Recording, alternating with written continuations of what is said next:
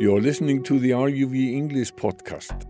To hear more and for all the news from Iceland in English, just head to ruv.is slash English. Hello, this is the RÚV English podcast. My name's Darren Adam. Thank you very much as ever for your company. And we start this week by looking back at the week in Iceland, which is, of course, a strand that continues here on the RÚV English podcast service. Delighted to say that my guest today is Valur Grettisson, who is the former editor of Grapevine magazine, but also a colleague here at RÚV now as well, which is very exciting. So, welcome. Thank you, thank you, Darren. And we, I guess, start by just you know reflecting a little bit on what you did at Grapevine, and I know a lot of people will be screaming a question at their radio or their smart device or whatever. They'll be saying, "How is Polly? Yes. How is I, she?" I was actually. I, well, the thing is, I'm not the most uh, organized man uh, in the world. I, I thought this was going to be tomorrow, uh, I, and I'm not. I'm not working at the office tomorrow. And I was planning to take Polly actually with me, but yeah, it was today, so it didn't really matter. But uh,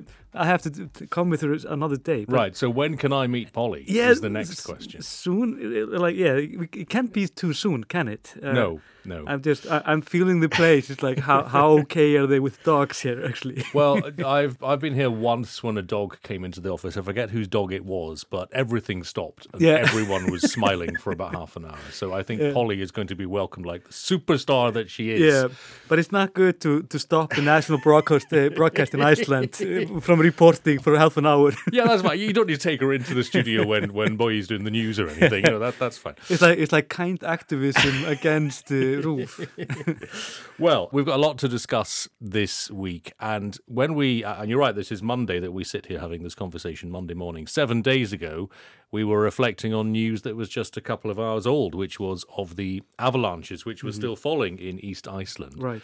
As of yesterday, the first of the month, or a couple of days ago, the evacuations have come to an end. But I guess the first thing to say is enormous relief that there weren't any serious injuries. It's it's incredible to be honest. Uh, this was much bigger than we have seen for the longest time, when it comes to this area at least. Um, these were not one or two avalanches. They were these were few. Uh, the weather was very heavy, and uh, just to uh, for people just to imagine the situations, imagine like Trapped, the show or Yeah, something. yeah. This was like that, like on steroids, more or less. It was dark and heavy. Uh, and the thing is, of course, these uh, avalanches goes down, and they have these three, uh, uh, what do you call it, like uh, in the mountain hills, they it catches the the, the The snow over the whole town, and that definitely saved the town more or Yeah, less. yeah, yeah. This could have gone very badly. Uh, but they they haven't uh, finished all of these uh, structures Yes. that we have uh, to to meet this threat. Uh, and they, they went down, of course, to this one house, more or less. But there were like uh, well over ten cars that were just like uh, I mean, we- we were seeing pictures of this, and they were literally just laying around there Yeah. like some giant had just been playing with them and just throwing it away. Yeah. It, it was very like humbling just to see uh, the aftermath of this because on Saturday the weather just went from like horrible to sunny and, and wonderful actually and just for the people and I actually spoke to the the mayor uh, in the area Mm. uh, and he said just to see the the aftermath of this and the destruction Yeah. they, they, they were like overwhelmed it was much more than they thought Yeah, and those weather alerts were in place for days. I mean, long Yeah. after the rest of the country was, as you say, if not bathing in sunshine, but Right. certainly having much more Yeah. moderate conditions. The, Exactly. The Eastfjords particularly had an orange alert until Saturday, I think. until Saturday, and yeah, it was it was really odd because the, the people in even in Reykjavik did not connect with this No. because we just saw it was just fine weather, like almost ten degrees, which in Iceland is like like being in Tenerife or something. in Spain, it's like incredibly warm. Yeah, yeah. So- it's funny 'cause I, I drove out to Keflavik on Friday to pick up my partner, and I phoned my parents who live in the UK, and of course Yeah. they've been following some of this news, and, and they said, "Are you all right? Is everything fine?" I said, "Well, it's the other end of the country." Yeah. But it, it is striking just how how different conditions were Right. in the east of Iceland Yeah. compared with the entirety of the rest of the country. It was just flat out odd. I Yeah. mean, I don't see this often. My, I, I don't remember this kind of weather often before myself. Yeah. Also, of course, I don't know how much you've talked about this, eh, of course, in the podcast, but uh, also just uh, this was like a psychological, like a trauma, also for a lot, Mm, lot of people mm, that lived in the area, in, in, in at least in Neskaupstaður. Uh, because they had uh, avalanches there uh, in the 70s, and there were a lot of people that actually died in that, that Mm, time. mm. and they kind of it's like an, it's an odd history. I didn't even know about these avalanches until very late on. Like Yeah. I was probably in my thirties uh, when I heard first about that, because they kind of just buried this. Mm. This was this was just hard memories for these people, and they didn't think about it for decades. And when this happened, it kind of just Yeah. o- tore open uh, an old wound. And I think not just for people in East Iceland, Yeah. but memories of avalanches, which of course took and claimed lives in other parts of the country as well, in the Westfjords, for Especially in the Westfjords, yeah. Yeah, yeah. So people all over Iceland would have been looking at this. And I think at the start of the week, crossing their fingers and hoping and, and praying, if that's what they chose to do, Yeah. that we weren't going to see a repeat of any of that. And happily, Yeah. we can sit here a week later and say that that, what, that wasn't Right. what happened, It- which is it's, tremendous. It's it's incredible. It's like it, it's nothing than sheer luck that it didn't go worse than it did. Yeah. So Also, this week, the government released its budget, and um, the the cons- if there is a consensus around this, it seems to be from a lot of people that more work needs to be done to get a grip on inflation. The central bank have increased interest rates twelve times now in a row, and obviously you increase interest rates in the hope that that's going to reduce inflation, but it Right. doesn't seem to be working yet. So there is this sense, isn't there, Yeah. that uh, you know, rightly or wrongly, a lot of people seem to think the government need to do more, but there's Right. not agreement on what that is. No, the thing of course that we have our inflation inflation rates now are around ten percent, which is uh, pretty high. The government has been criticized heavily for not having a clear uh, view on what to do here. And it, it's uh, like, very important that they do. Uh, the- to add to the pressure, we also have uh, we have the loaning system in Iceland when it comes to houses uh, are very connected to this. Uh, we are very vulnerable when it comes to our housing and uh, the inflation. This means that uh, when when the, the interest rates goes up, uh, the our uh, our housing loans uh, they they spiral up basically. So we've we have been hearing about people that have been uh, trying to like they they would perhaps paying let's just say imagine imagine a, a, a like a payment of 150,000 and that's probably around 250,000 now. So this is almost bankrupting people. Yeah, yeah. So the only thing that they can do actually is to transform their loans into these loans that uh, uh, wh- where the, the interested, uh, interests are protected. The fixed rate. Yeah, fixed yeah, rate, yeah. yeah. Which is incredibly uh, expensive loan for for uh, for people and not good for for Mm. this situation. So this could actually become quite dire before we know of. And I think I'd read as well this week that somewhere around 4,000 people are just, they're on the edge of those fixed rates expiring. So Right. the, the protection that they've had from these rising rates, Yeah. that's going to fall away for them. And just, just uh, i i- it's ironic. We actually call this avalanches also. Yeah, so yeah, it's like this is like uh, uh, awaiting avalanches uh, that that we will see probably both this year and Mm. late next year.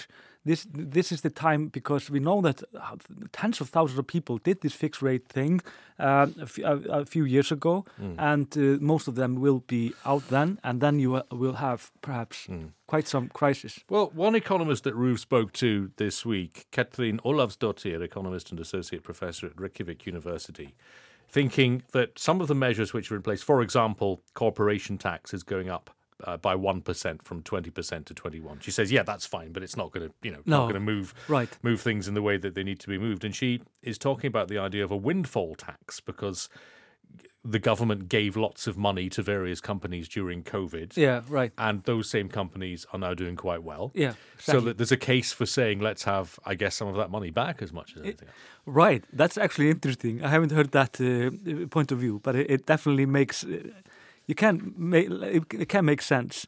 Uh, the thing, of course, like like one percent, like you have you have the government of like a right wing party and the left wing wing party, and then you have the progressive party in the middle. Uh, you can see obviously that the Independence Party, which is to the right, they don't want to uh, raise the the company taxes. One percent, I agree, it's not that much. Uh, at the same time, the Independence Party want to cut down the, the service for like all kind of stuff, like when it comes to public service. This is something that the left Greens obviously do not want to. So you can see these fights within the political uh, like view. Where do you want to? Uh, how do you want to mm, like face this? Also, people have been saying that the biggest element of this is that they are not the, the government itself is the biggest employers in, in the end of the day, and this has been happening now uh, systematically for ten years more or less, where people like uh, are going from the uh, th there is literally fleeing from the private sector to the to the government sector. Uh, or the public sector. Mm. Uh, and this means that uh, we have more people in the public sector than, than in the private sector in Iceland right now. So there are way too many people. Like it's just the public sector is just too big, and they are not uh, like uh, laying off people. They are not uh, taking pay, payment uh, cuts and so on. So it's a it's a dilemma, and it's they say that it's it's too slow, too little, and too late. Uh, mm. And I I like it, it, feels like that actually could be the case. Mm. Well, we'll see what the response from the government is to that criticism, if indeed there is going to be any. But the budget has been released. Talking of private companies which are having to lay off staff, one private company that's been around in Iceland for such a very long time, very suddenly on Friday dispensed with its 100 employees. Fréttablaðið, the newspaper, yeah. closing its doors. It also had a TV channel as well, which is now off there. This was a daily newspaper. It had become a free newspaper, but Fréttablaðið has been around for a very long time, hasn't it? Yeah, this is uh, a massive shock, uh, to be honest. Uh, I never, I mean, the writing was on the wall actually the past uh, like two three months uh, but uh, this used to be the strongest newspaper in Iceland and it changed a lot uh, when it came out just to understand how I like you have to understand a little bit how Iceland was just to understand why the Fréttablaðið was so important to. Icelanders mm. First of all, like we used to have this uh, uh, political party papers, basically, and this was going on until like until like uh, late 2000 uh, late 1990s sorry mm. so it, it, means that uh, all these political papers they were uh, they were giants on the market and one was the biggest one which was Morgunblaðið very connected to the Independence Party and still is uh, and the, it was often made fun of these papers that they, they were trying to hide information from the people. Mm. Not telling us everything. And when they told us, they told us with some political kind of uh, like a flair, if you, if you want. When Fréttablaðið came, they destroyed this completely. They were like a bulldozer, went through this and realized that and the people just didn't have any interest in the political views of journalists. like nobody cares. uh, I think I actually think that's still the case, and always been the case. Uh, Ironically, they, as we sit here having this conversation. but the thing is that uh, they want, uh, showed that they were like, uh, they, they were not in bad with any of the political parties, but the Independence Party attacked them aggressively mm. because they were in bad with a billionaire. That's That was the, like the bad billionaire. Like, and th this is how often Icelanders can be black and white in some ways. We ha you have a good billionaire that everybody accepts somehow, then you have the bad one.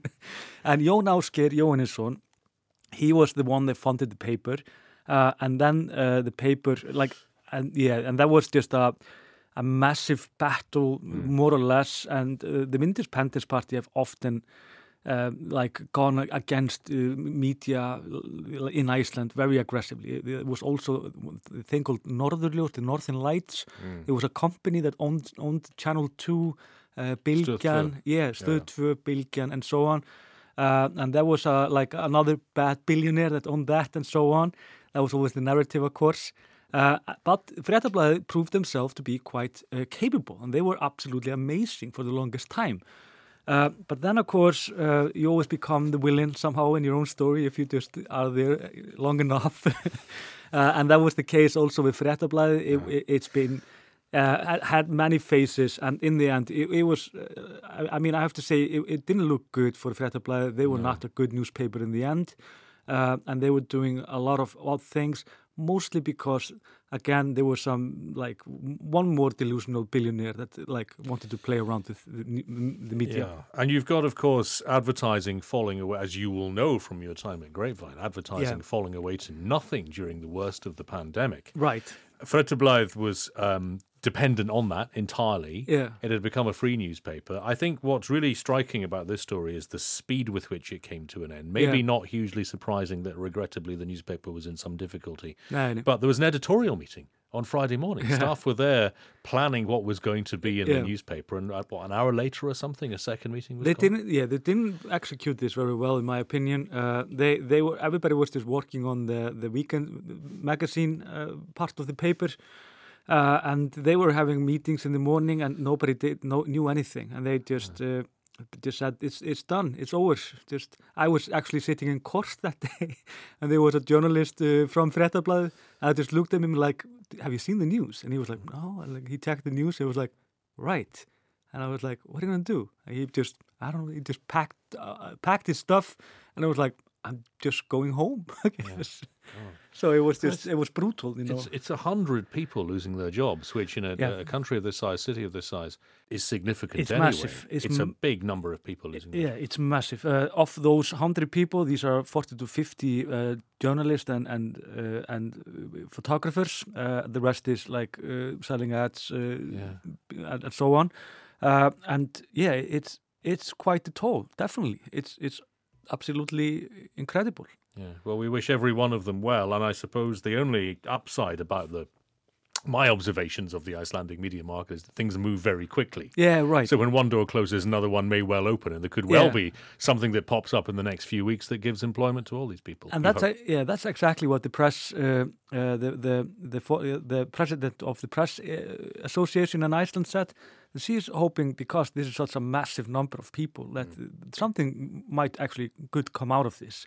A lot of experience and so on. Is there an appetite for people to read this content? Obviously, not an appetite to advertise for the reasons that we've discussed, but that that's that that's one end of the equation. Do people want to still read newspapers? Do you think? Yeah, I mean, yeah, I mean, yes and no. Uh, I mean, just look at yourself. Like, how, how when, when was the last time you read a newspaper? You know, I mean- well, actually, it was Friday, bizarrely, because we picked up a free copy of what I think was the final edition of Fréttablaðið yeah, right. in, in Bónus. I mean, I don't, I don't read it uh, on like uh, physically. I, I read it online, Yeah. the PDF, and so on. I mean, even our own behavior is just changing. Uh, there is nothing odd about that, but the the, the, the big problem is obviously, and it, it's almost like a cliche just to go into it, is the big social media and how they are uh, like doing things.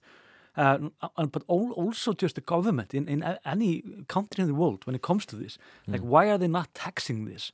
Why are they not uh, like forcing these uh, companies to have a, a tax like kennitala, like a sec- social secu- security number, like in in the country that they are in?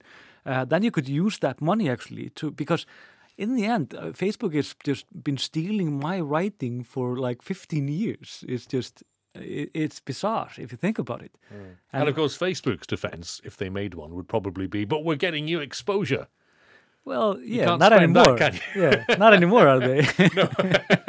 no, indeed not. that's the, that's the, that's the um, but the the middleman in in the the age of internet is always getting more. That's the funniest thing. It's like uh, the Spotify, uh, like Facebook and news and so on. It's just the middleman is getting fatter and fatter, but the one that cre- create anything are getting yeah, thinner. But we've got to that place now where, and I don't know who's ultimately responsible for this, whether it's inevitable because of technology or whether news outlets have been complicit themselves or whether it's a regulatory problem. News has become one of those things that people don't expect to pay for. Yeah, In the same way that music is now something that they don't really expect to pay for. Exactly. Yeah, I think that's actually very true, and that was also the the the heart of Fréttablaðið, for example, and they changed a lot when it came to Iceland.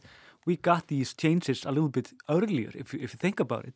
Where like you got the news always for free in Iceland, the newspaper for free, because when I was I was growing up, you had to like pay a good money for having a, a subscription to a nice magazine, but that was not in Iceland. Well, when we first came, it was 1998, and I sort of proudly told people of what I knew of Iceland, having come here on holiday, which is quite an unusual thing to do. But in the 90s, I think I'm right in saying that Iceland could boast of having four daily newspapers. Yeah. Which, for a, a city of the size of Reykjavik Right. and for a country the size of Iceland, was pretty impressive. And it lent weight to the idea that this is a very literary Yeah. uh, society Yeah. that, that puts a lot of stress on the written word. And this is actually a very good point because I always also use this against Icelanders, this point, uh, especially when people are like, oh, the media in Iceland is absolute shit and so on.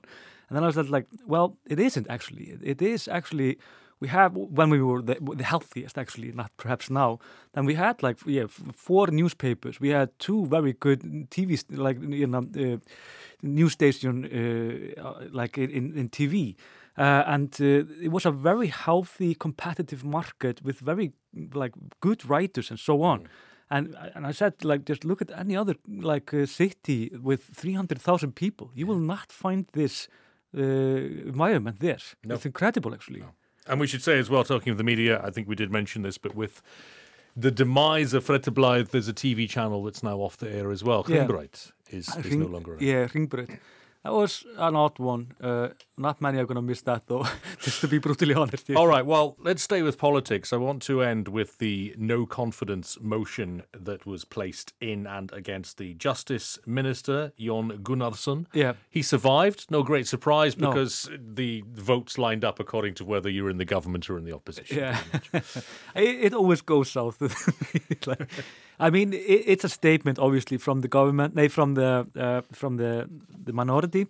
Uh, but this was, of about uh, how Jón Gunnarsson, uh, Ministry of Justice, was blocking uh, the the uh, UTL. Uh, How is that in English? It's the Department of Immigration. Yeah. The Minister of Justice had delayed Oh, really? the information coming from UTL, from the Department of Immigration, uh, going to Althingi, going to the Parliament. Exactly. And the thing is, of course, uh, this was uh, deemed uh, illegal. Like, he was not allowed to do this. Uh, and therefore, uh, like, not illegal. It was like, uh, Unlawful. I think. Unlawful, yeah. Well, it's a, a distinction we've played with a lot in the UK. yeah, With various exactly. prime ministers. Yeah, exactly. but uh, the thing, of course, is that uh, uh, it was it was uh, definitely a weird thing to do for Jón Gunnarsson. Uh, but this is, of course, is not about that case. This is about Jón Gunnarsson. This was about nothing else. And Jón Gunnarsson has been incredibly odd, almost. Uh, Dare I say, Trumpish kind of a character in the Icelandic government, uh, where he has been doing playing solo more or less. Here because uh, the government, and especially the Independence Party, and he is in the Independence Party, uh, has had a pretty liberal kind of a like uh, view uh, about a lot of things. Uh, the, the, there's a very progressive people in, in the in the front line, uh, and then you have Jón Gunnarsson, which feel which feels like a, a character from the 18th century, you know. Uh, and it's interesting just to see. I mean, he has been. Uh, he, he, he like uh, allowed to Icelandic police officers to have uh, tasers, I think it's called, uh, and uh, he has been very sympathetic about uh, like systems like uh, like the police and so on. And he wanted to sell off TF SIF, didn't he? The uh, Coast Guard. He wanted to sell, yeah, he wanted Yeah. to sell off the Coast Guard plane, Yeah, incredibly hilarious, and of course.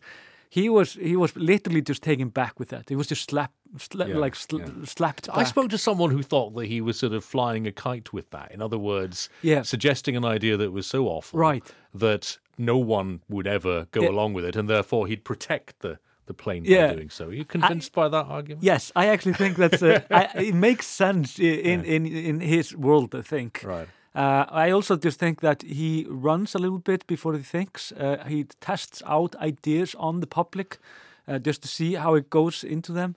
Uh, and uh, this was perhaps one of them. So it was like when it, for example, with the tasers and the police, Icelanders have always been very opposed to uh, anything when it comes to the police and weapons.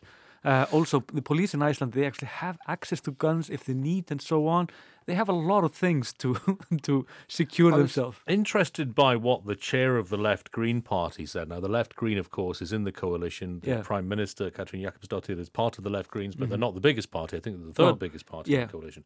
The chair of the party, uh, Orri Páll Jóhannsson, said before the vote, I support this government for continued good work in the interest of the country and the people. So he was basically saying this is a vote of confidence in the whole government. In other words, if, if the justice minister Yeah. loses this, then the government falls. Yeah, I mean, it, it would have been that, of course. Yeah. That would be the next step of interpreting what would have happened if, if it would have gone. Would the you think he was giving the left Greens cover then for supporting someone that they probably don't like very much? I mean, they, they did not have any choice either way. No. I mean, that's for sure.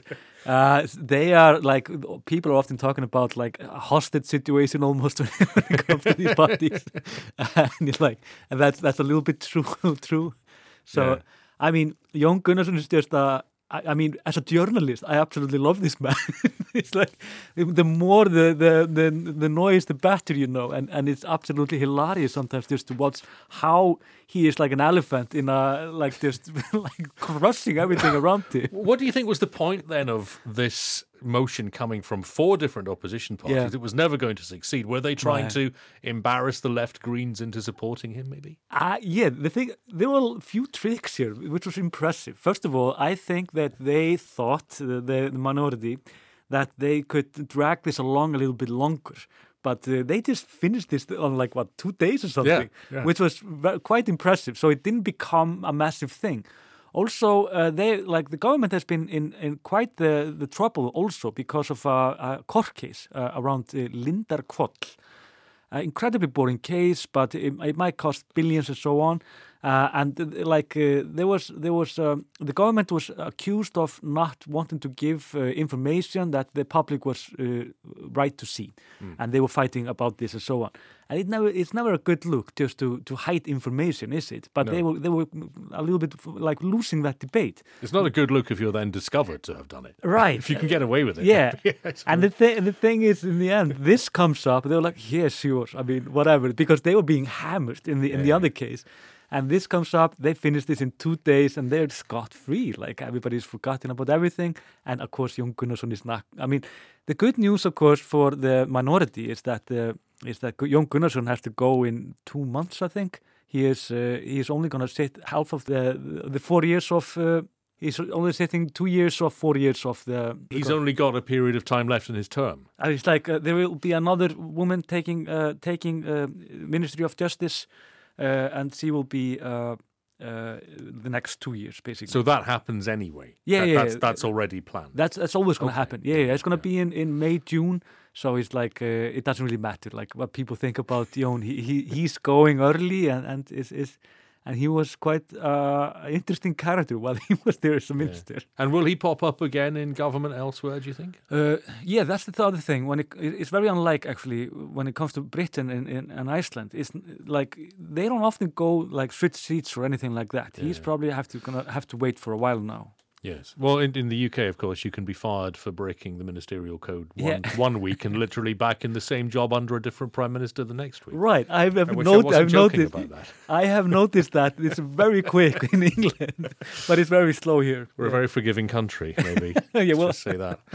Uh, Valur, thank you so much. I wish it was tomorrow because then Polly would be here. yeah, So, exactly. so, so do bring her in. And, and if you don't know what we're talking about, well, where have you been, firstly? Because it, it seems like everybody in Iceland is familiar with Valur and his dog, Polly. and it's just worth remembering that, you know, at the height of the pandemic, it was also the height of volcano season here in Yeah, Iceland right. the volcanoes were erupting. And, and, and just to go back to our media conversation there, at a time when your magazine was, like all media outlets, really struggling to Right. persuade people to spend money on advertising. Yeah. You were getting two million views Yeah, it was incredible. Of, the work you were doing walking up and down the volcano. I have never. I, I've been a journalist. And the- the funniest thing is, like, when people got to know me on YouTube, they didn't know that I, I've been just a journalist for years. Uh, but uh, I was never as famous as I was after, after the YouTube thing, and I couldn't believe it. I was like, "Why? Like, how do, do they even? Why are they even so impressed?" It's like it's pretty basic journalism, you know, just to walk around to talk about volcanoes. where, where was your most distant fan? Did you have people in New Zealand, Australia, South Aust- America? A lot of Australia, yeah. yeah, I didn't really keep track like that, but yeah, I was I was quite taken that a lot of people from Australia were uh, on YouTube, Yeah. uh, and I I thought to myself, it's perhaps not good. It, it feels like a lot of older people are now on YouTube. And uh, and a, there are a lot of misinformation going on, and perhaps that's why they are there. I don't know. So when's the next eruption then? You must have insider knowledge now, having spent Right, so long right. walking up and down the last one. well, isn't it always in Vatnajökull? It's in somewhere in Askja or or or G- Gríms. Uh, uh, hérna. I, I I can't even remember. Yeah. But yeah, it's it, it, I mean, uh, it's always keep in mind it's always uh, five years between at least. Mm. So it's like uh, that that's the longest time that goes between uh, between. So it's like we have what four, three years, Yeah, yeah. something like that. Rule of thumb. We'll keep an eye out Yeah. for that then, for sure. Valur, thank you very much indeed. We will doubtless talk again. We'll play out today with a piece of music which I really, really like. This is from Anton Bark. Who you might know as Anton Bjarke Johansson. He was born in 1994 in Akureyri. He's been making music for as long as he can remember, and this is his first song, despite that, you know, lifetime of music creation. His album is called Spaceman. It's coming out soon. This song, he says, is a mixture of various trends and therefore something I think for everyone. This is called Dots. This is the RÚV English podcast. Get in touch anytime on email. We are english at ruv.is.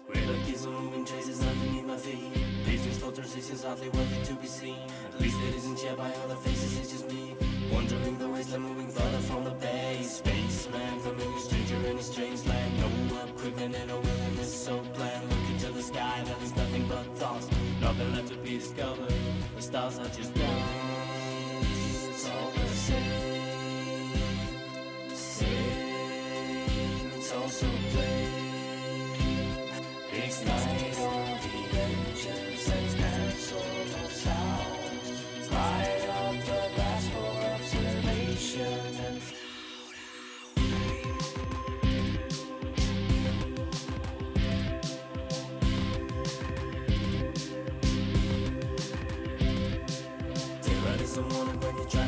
Not be could be a hideaway, although I only dream. In the base, wide awake and looking through the screens. Floating, but in control, looking for my day. Spaceman, true explorer, human in his homeland. Careful of links and traces, knowing every command. Spaceship navigation, coming into flight. Inspectors were inspecting,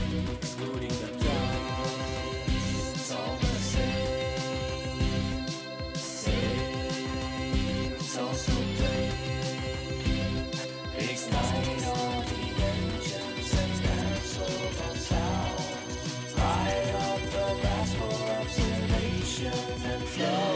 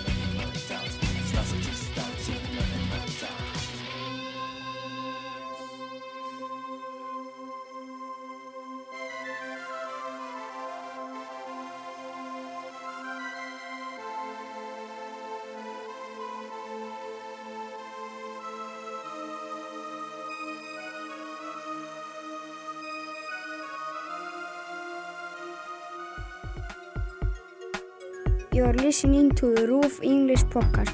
To hear more and for all the news from Iceland in English, just head to ruv.is/english.